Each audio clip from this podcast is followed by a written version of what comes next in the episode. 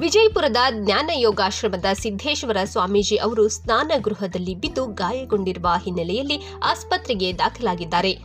ಜಿಲ್ಲೆಯ ಚಿಕ್ಕೋಡಿ ತಾಲೂಕಿನ ಕೆರೂರು ಗ್ರಾಮದಲ್ಲಿ ಆಧ್ಯಾತ್ಮ ಪ್ರವಚನಕ್ಕಾಗಿ ತೆರಳಿದ್ದ ಅವರು, ಅಲ್ಲಿನ ಭಕ್ತರೊಬ್ಬರ ತೋಟದ ಮನೆಯೊಂದರಲ್ಲಿ ಉಳಿದುಕೊಂಡಿದ್ರು. ಸ್ನಾನಗೃಹದಲ್ಲಿ ಕಾಲು ಜಾರಿ ಬಿದ್ದ ಕಾರಣ ಗಾಯಗೊಂಡಿದ್ದಾರೆ. ಕೂಡಲೇ ಸಿದ್ದೇಶ್ವರ ಸ್ವಾಮೀಜಿ ಅವರಿಗೆ ಚಿಕ್ಕೋಡಿಯಲ್ಲಿ ಪ್ರಾಥಮಿಕ ಚಿಕಿತ್ಸೆ ನೀಡಲಾಗಿದೆ. ಈ ನಂತರ ಹೆಚ್ಚಿನ ಚಿಕಿತ್ಸೆಗಾಗಿ ಮಹಾರಾಷ್ಟ್ರದ ಕನ್ಹೇರಿ ಮಠದ ಆಸ್ಪತ್ರೆಗೆ ದಾಖಲಿಸಲಾಗಿದೆ. ಭುಜ ಹಾಗೂ ತೊಡೆಯ ಮೇಲ್ಭಾಗದಲ್ಲಿ ಮೂಳೆಗೆ ಪೆಟ್ಟು ಬಿದ್ದಿದೆ ಎಂದು ಹೇಳಲಾಗಿದ್ದು, ಆಸ್ಪತ್ರೆಯಲ್ಲಿ ಹೆಚ್ಚಿನ ಚಿಕಿತ್ಸೆ ಒದಗಿಸಲಾಗುತ್ತಿದೆ.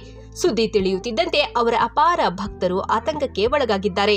ಅವರು ಶೀಘ್ರ ಗುಣಮುಖರಾಗಲಿ ಎಂದು ಪ್ರಾರ್ಥಿಸುತ್ತಿದ್ದಾರೆ. ಸಾಮಾಜಿಕ ಜಾಲತಾಣಗಳಲ್ಲಿ ಸಿದ್ದೇಶ್ವರ ಸ್ವಾಮೀಜಿ ಅವರ ಭಾವಚಿತ್ರಗಳನ್ನು ಹಾಕಿ ಬೇಗ ಗುಣಮುಖರಾಗಿ ಬನ್ನಿ ಎಂದು ಭಕ್ತರು ಪ್ರಾರ್ಥಿಸುತ್ತಿದ್ದಾರೆ.